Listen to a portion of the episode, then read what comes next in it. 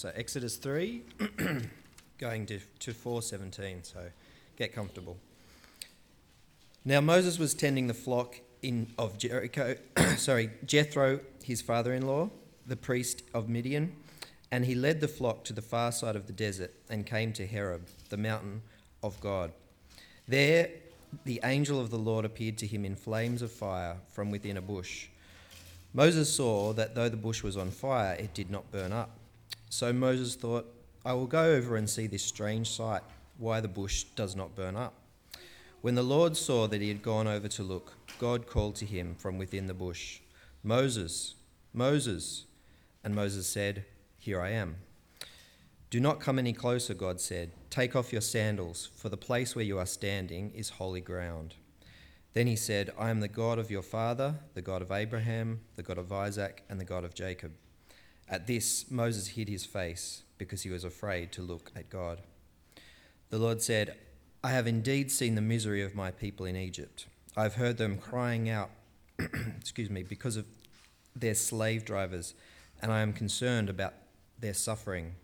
So I have come down to rescue them from the hand of the Egyptians and to bring them up out of the land into a good and spacious land, a land flowing with milk and honey, the home of the Canaanites, Hittites, Amorites, Perizzites, Hivites, and Jebusites. And now the cry of the Israelites has reached me, and I have seen the way the Egyptians are oppressing them. So now go. I am sending you to Pharaoh to bring my people, the Israelites, out of Egypt. But Moses said to God, Who am I that I should go to Pharaoh and bring the Israelites out of Egypt? And God said, I will go with, I will be with you, and this will be the sign to you that it is I who have sent you. When you have brought the people out of Egypt, you you will worship God on this mountain.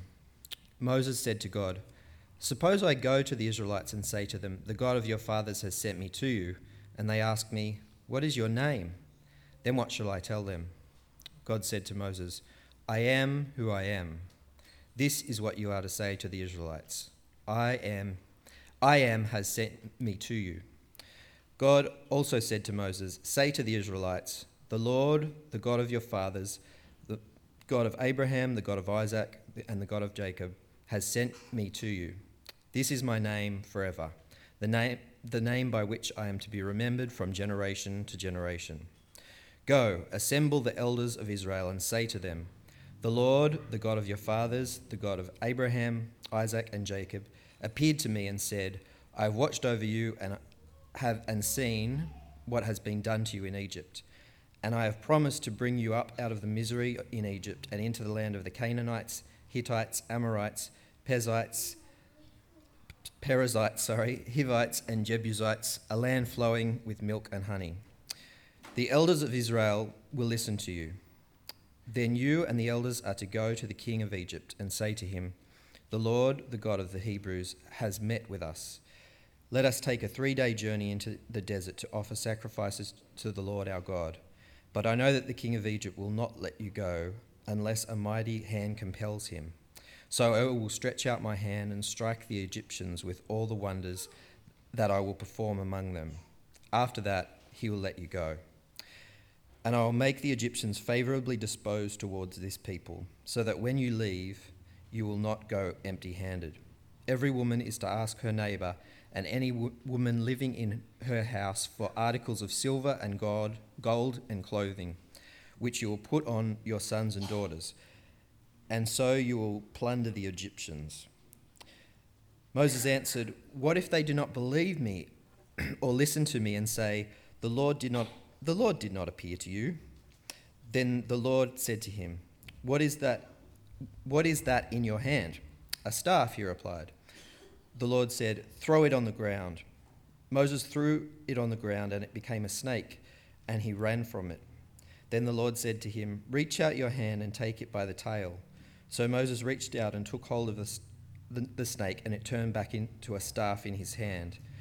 This, said, said the Lord, is so that they may believe that the Lord, the God of their fathers, the God of Abraham, the God of Isaac, and the God of Jacob, has appeared to you. Then the Lord said, Put your hand inside your cloak. So Moses put his hand into his cloak, and when he took it, it was it was leprous, like snow. Now put it back in your cloak, he said. So Moses put his hand into his cloak, and when he took it out, it was restored, like the rest of his flesh. Then the Lord said, if you do not, be- sorry, if they do not believe you or pay attention to the first miraculous sign, they may believe the second. But if they do not believe these two signs or listen to you, take some water from the Nile and pour it onto the dry ground. The water you take from the river will become blood on the ground. Moses said to the Lord, O Lord, I have never been eloquent, neither in the past nor since you have spoken to your servant. I am slow of speech and tongue. The Lord said to him, who gave this man his mouth? Who made, makes him deaf or mute? Who gives him sight or makes him blind? Is it not I, the Lord? Now go, I will help you speak and will teach you what to say. But Moses said, O Lord, please send someone else to do it. Then the Lord's anger burned against Moses, and he said, what about your brother, Aaron the Levite? I know he can speak well. He's already on his way to meet you, and his heart will be glad when he sees you. You shall speak to him and put words in his mouth. I will help both of you speak and will teach you what to do. He will speak to the people for you, and it will be as if he were your mouth, and as if your God, as if you were God to him. But take this staff in your hand, so you can perform miraculous signs with it. Um, let's bow in prayer, shall we? Uh, Father, we want to thank you for today, and we just thank you for your word, that it speaks so clearly to us of uh, who you are and, and, and your character and uh, your saving work. Father, we pray for ourselves, we pray for the children, that um, we would be nourished by your word and that by your spirit, that uh, we would be people who um, less trusting in ourselves and more trusting in you as the one who alone is our strength. And we pray these things in the precious name of Jesus. Amen. Mm. Uh, it doesn't really matter who you are. Uh, what matters most is who you serve. Uh, this week, Kevin Vickers, the Sergeant-at-Arms in the Canadian Parliament, looked, I thought, decidedly uncomfortable uh, receiving a standing ovation as he uh, entered the Parliament chamber carrying the mace uh, at the commencement of the day. Uh, the day before, he had killed a man in defence of the Parliament. Now, I don't know about you, but I always assumed that Sergeant-at-Arms was kind of like a ceremonial role. Had you thought that as well? I didn't know that uh, he actually was a sergeant with arms. Uh, but a, a quick uh, check of uh, Kevin Vickers' uh, C V tells a different story to that, with thirty years in the Royal Canadian Mounted Police, Uh, serving uh, for part of that time as Chief Superintendent. He indeed uh, is a man who has devoted his life to serving, uh, to serving his nation. Uh, applauded as a hero, uh, but written on his face was the uncomfortableness of someone who would say, I was just doing my job. That's what I do. Uh, he was able to step up to the plate when it counted uh, because of the diligence, because of the discipline and the skill which he had developed over decades. And I understand it was the only time in his life that he's actually ever exchanged gunfire. How about that? He had reason because of his skill and the, the, the practice and the diligence. He had reason to be confident in himself. But when we're serving someone who is actually more powerful than we are, our confidence comes not from ourselves, but our confidence comes from the one whom we serve, the one whom we represent. Now, this was a lesson which Moses had to learn, and it's a le- lesson which uh, from time to time we need to be refreshed in ourselves. So I want you to think back to last week, uh, where we saw that as a prince of Egypt, that uh, Moses was now living as an exile in the land of Midian, uh, to where he had fled in fear of his very life. Uh, Forty years have passed, and now as a man of age eighty, his peaceful rural existence was about to be shattered. In Exodus chapter three, and uh, thanks Steve for that reading, uh, we did settle into that reading, uh, it was a, a long reading, but in Exodus chapter three, Moses, we're told, was tending some of his father-in-law Jethro's sheep, and he was doing so in a place which was described in the text as being the far side of the desert. I don't know, how would you say that in Australian lingo? He, out, out beyond the black stump. Uh, you know, he was he was gone out, he was out in whoop whoop. Uh, he was a long way from home, uh, near a, mounted, a mountain called Mount Horeb. Now I understand there's a Mount Horeb near Tumut, is that right? But uh, we're not talking about that Mount Horeb, we're talking about Mount Horeb, which is otherwise known as Mount Sinai. He was at, at uh, Mount Horeb when in the distance he saw a, a single bush and it was on fire. Unusual sight. But as Moses studied the bush more carefully, he realised that although it was on fire, it was actually not burning up. In the middle of nowhere, this was God's way of catching his attention. Because when Moses went to investigate, God appeared to Moses, and he did so in the form of an angel in the fire. Now, we don't know Uh, what Moses knew about God. Remember, he's been a long, uh, he was brought up in the court of Pharaoh, even though he's a Hebrew. He was caught up, brought up in the court of Pharaoh, and he's been a long time uh, in Midian, where his father-in-law was some kind of a priest. So we don't know what he knew about, uh, about God. But God introduces him in two different ways.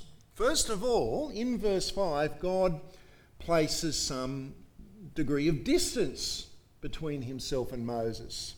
Because as Moses comes towards the, the burning bush, uh, God says, look, you've come far enough, uh, stop, uh, take your sandals off, because you're actually standing on holy ground.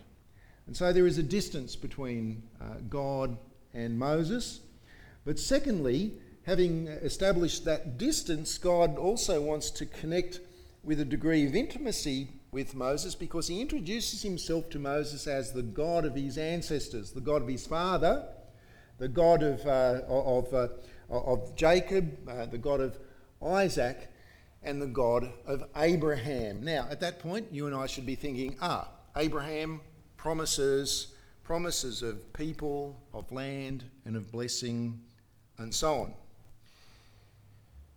Now, Moses, he's been away from his people for forty years.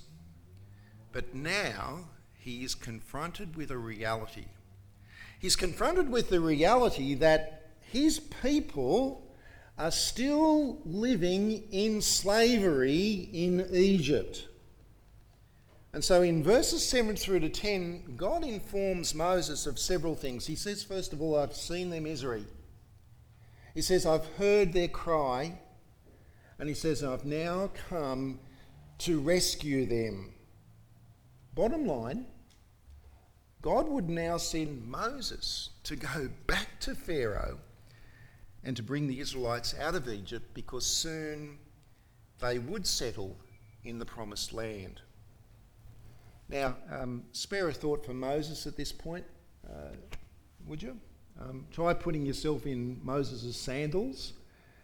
Uh, What God is proposing here doesn't exactly fit with Moses' retirement plans. And so he raises a few objections. In fact, he raises a whole list of, ob- of objections. And first of all, he says, well, who am I? I mean, I'm a nobody. I'm a shepherd. I live in Midian. Uh, how could I possibly take on the great Pharaoh of Egypt and win? Who am I?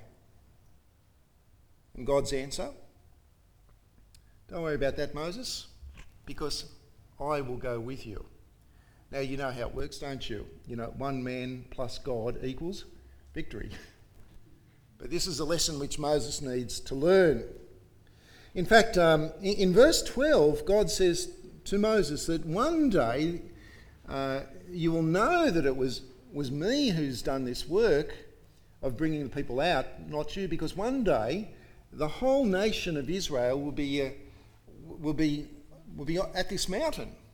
And remember, this is Mount Horeb slash Mount Sinai, and here the whole nation will be worshipping me. And when that happens, when that prophecy is fulfilled, you will know that it is me that has brought them out.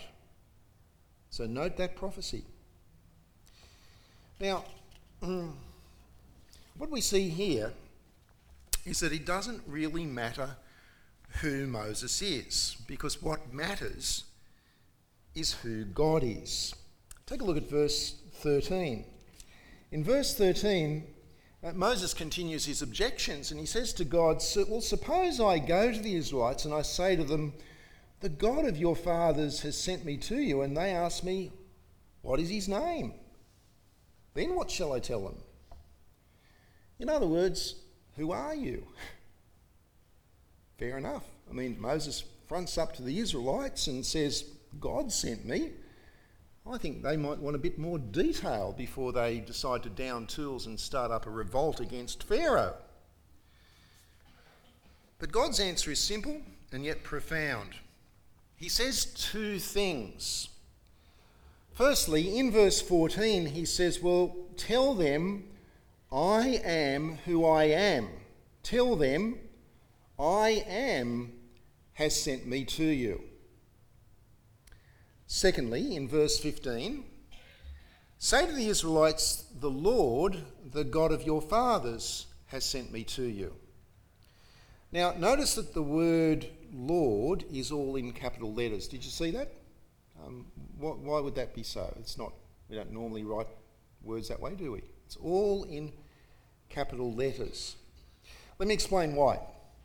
The word which is translated L O R D in capitals, uh, in the original Hebrew is uh, spelt with the equivalent of the English letters uh, Y H W H. Uh, and one of the issues with ancient Hebrew is that the written language did not use any vowels, only consonants. I mean, they used vowels when they spoke, obviously, but not in their written script.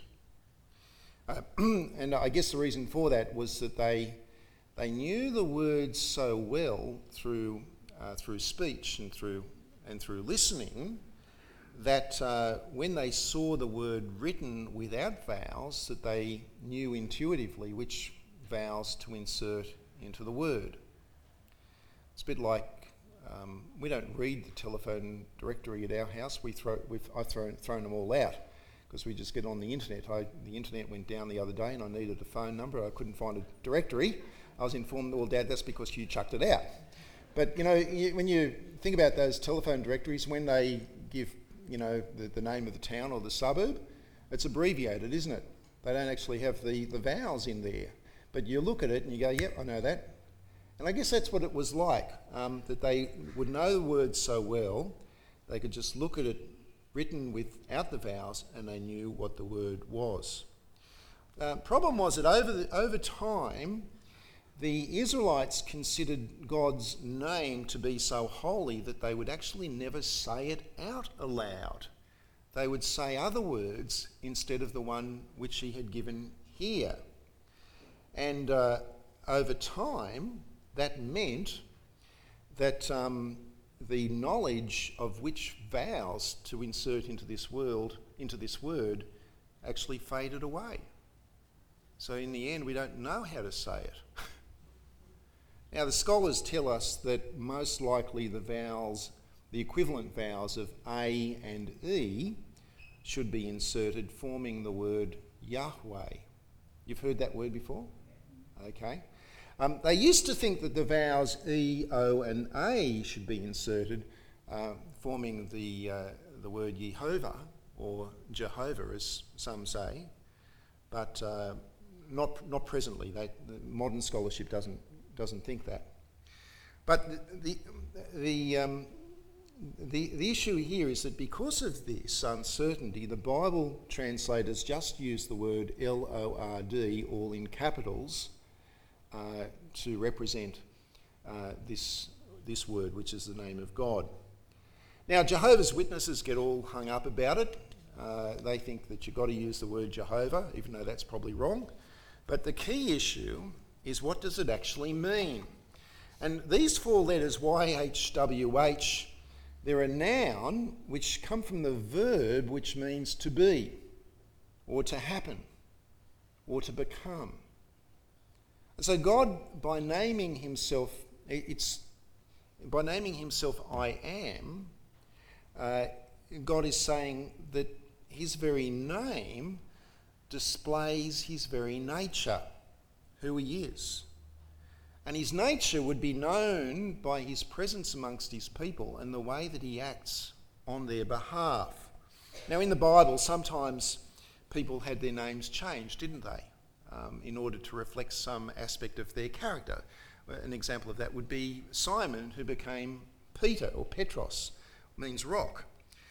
Uh, but you can't you can't do that to God. You can't give God a name which expresses his character, because there's because his character is so big, there is nothing that you can compare God to, that no one word would aptly describe his character. You can't narrow, narrow it down like that for God. And so, I am who I am. Uh, you will know who I am when you see what I'm like and what I do. I am who I am. Tell them I am has sent you. And so then in verses sixteen through to twenty-one, God spells out his rescue plan. Uh, Moses and the elders of Israel were going to go to Pharaoh, and they were going to ask Pharaoh for permission for the Israelites to go out into the wilderness for a three-day uh, trek to uh, perform some sacrifices. That's interesting, isn't it, given that we know it was a permanent exodus. And Pharaoh's going to say no. Um, God would strike the Egyptians, and then Pharaoh would let them go, and they would leave Egypt with plenty of gold, silver and clothes. They would plunder the Egyptians. Now, there you go, we've just finished the book of Exodus, because that is exactly how it all played out. But the point here is that it doesn't really matter who Moses is. Uh, he is an exiled eighty-year-old shepherd, but that doesn't matter. In fact, it's even better, because what really does matter uh, is who Moses serves, who God is. Now, that's a truth which we too need to learn. And it's a double-edged sword, because sometimes we can be too confident in ourselves, even in our service of God. And when we are trusting too much in ourselves, uh, God has a habit of allowing difficult things into our lives. Um, God has a habit of uh, allowing failure to happen to us so that we can be stripped of that pride. And he does that uh, because he loves us. Because as the author to the Hebrews says, that he's treating us like a father with his children. He disciplines us because he wants us to, to learn not to trust in our own strength, not to trust in who we are, but to trust in who he is and his strength. It's a bit like when Paul prayed to God and said, you know, these thorns, the thorn in my side, please take it away. And God said, no, no, no, you've got to learn that my grace is sufficient for you. I think we sung a song about that, didn't we? Right? And it's then and only then, when we are not trusting in ourselves, but we're trusting in the God who is so great that no one word can describe his character, that he is I am, that we actually become useful and effective in the service of God. Now, on the other hand, sometimes we, uh, as we rightly lack confidence in ourselves, we can go the other way and it ends up that we don't serve God in ways that we should, because we're a bit like Moses. And it's then, like Moses, that we need to remember who it is that we are actually serving. Uh, we're serving the one who's so great that there is no one quality that can sum up his character. He is God. God is who God is, and we need to trust in him. Now, Moses is not finished with his objecting at this point. Um, in chapter four, verse one, Moses says, okay, so what if I turn up to the Israelites and tell them all of this and they, they don't believe me? You know, what if they think I'm crazy? What if they think that, you know, he's been out in the desert in Midian for too long? What then? And so God actually gave Moses some of his power. He gave God Moses some miraculous abilities in order that he can demonstrate to people that, that God is, is with him. First of all, and you see this in chapter four, verse two, God tells Moses, he says, what, what's, that, what's that thing you're carrying? As if God wouldn't know. And he says, well, it's my shepherd's staff. And God says, well, drop it on the ground. And he drops it on the ground, and in the instant it hits the ground, the thing turns into a snake. Poor Moses got the fright of his life. Suddenly there's a whopping great snake at his feet. What does it say that he, da- that he did? It says in the passage that he ran. I reckon I'd run as well. And then worse than that, God says to him, well, no, no, I want you to grab hold of the snake by its tail. And you imagine Moses is kind of like, you know, stretching out like this, trying to grab hold of it, and as soon as he does, it turns back into his shepherd's staff. And secondly, God says, uh, show me your hand. Looks at his hand, and God says, uh, well, stick it into your cloak. Sticks it into his cloak. God says, pull it out. He pulls it out, he looks at him, he's a leper. I mean, as if the snake wasn't bad enough, he's now got leprosy. And God says, well, stick it back into your cloak. He sticks it back into his cloak, pulls it out, leprosy's gone. Now God says to him, look, you know, if they don't believe these two miraculous signs, then take them down the Nile River, draw some water out of the Nile, pour it on the ground, and watch what happens as it turns into blood. And so God is giving him these things uh, in order to show to the people that he's not making all of this up, that there is genuine power.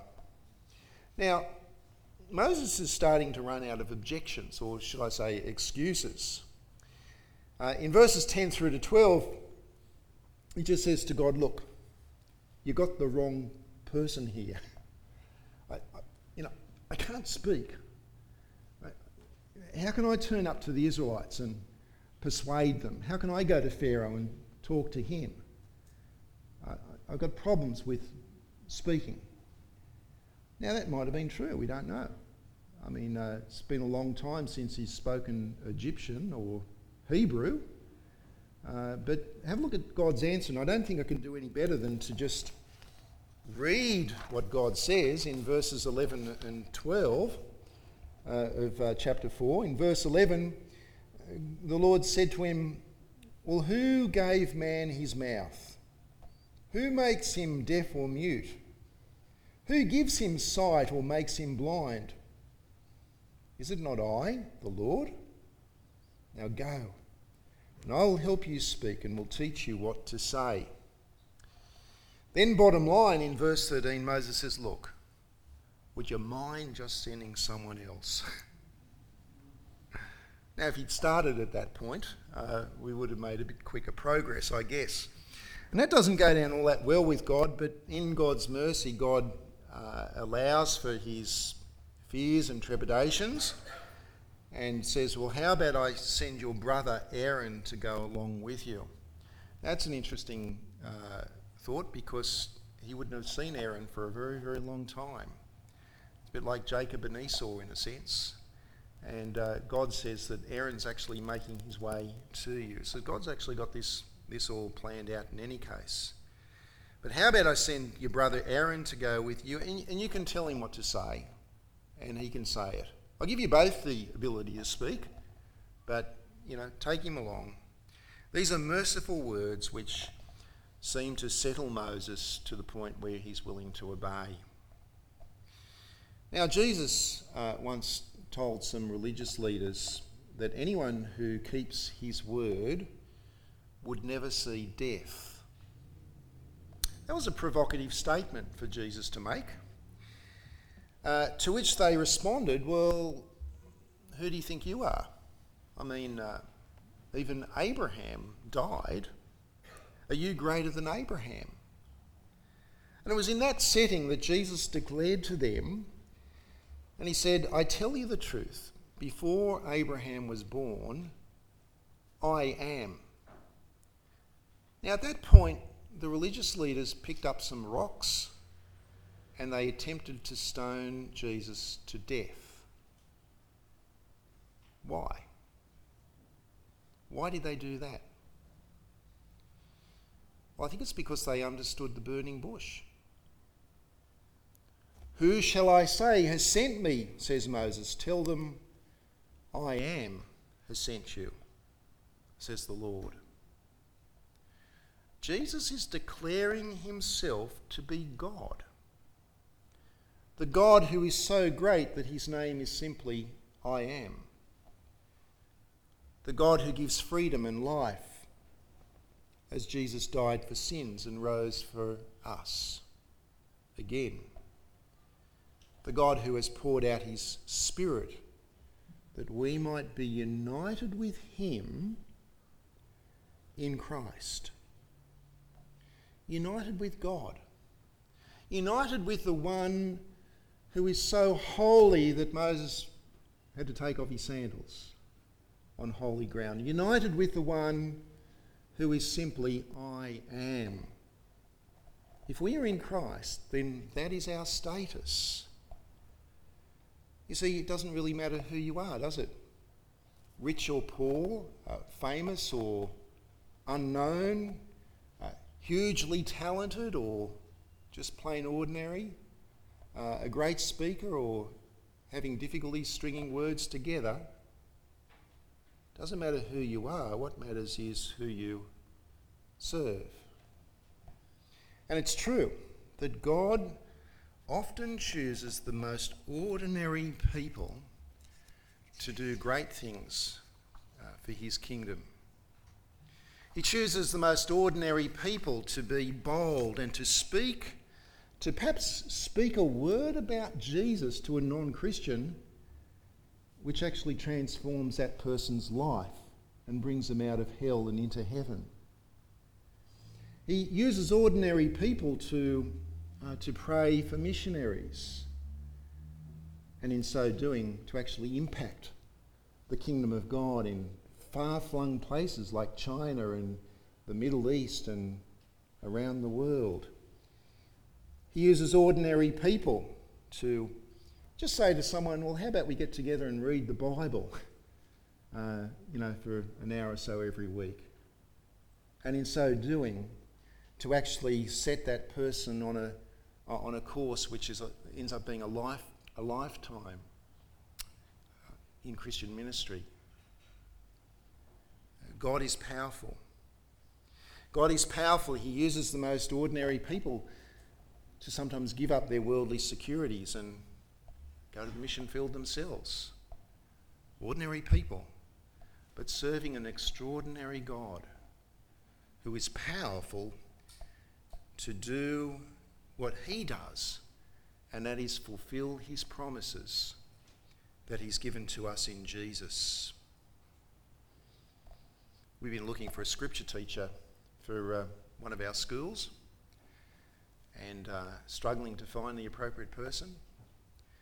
Uh, someone just spoke to me, person in, uh, an elderly person, and said, I'm going to do it. I can teach that class. I'll do it. And I want him to do it because he's a good guy. And I said to him, he said, I've never done it with that year group before. I said, the Lord will give you strength because you know who it is you're serving. Just be faithful to his word, love the kids, teach them well. And you know what? You'll have a great impact in their lives. The Apostle Paul once said, I can do everything through him who gives me strength. He didn't have tickets on himself. He'd actually said, I've learned the secret of contentment, whether I'm in poverty or whether I'm in riches.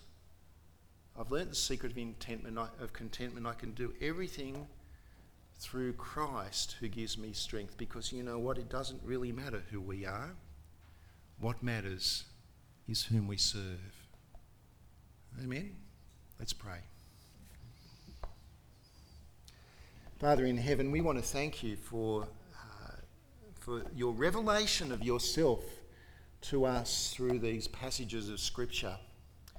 Uh, you indeed are God alone, God who is beyond comparison, God who cannot be described aptly uh, by single words. You are indeed uh, the God who is. You, you are who you are. You are unique. You are holy. You are all-powerful. And you love us so much. Father, we pray for ourselves that uh, we would be people who have confidence in you, and boldness, therefore, to step out in faith and to do great things for you. Father, strip us of all pride, strip us of arrogance, strip us of that which says, I can do it because of who I am. And help us to know that it is only because of who you are. We pray that you would use us for great things in your kingdom. In Jesus' name, amen.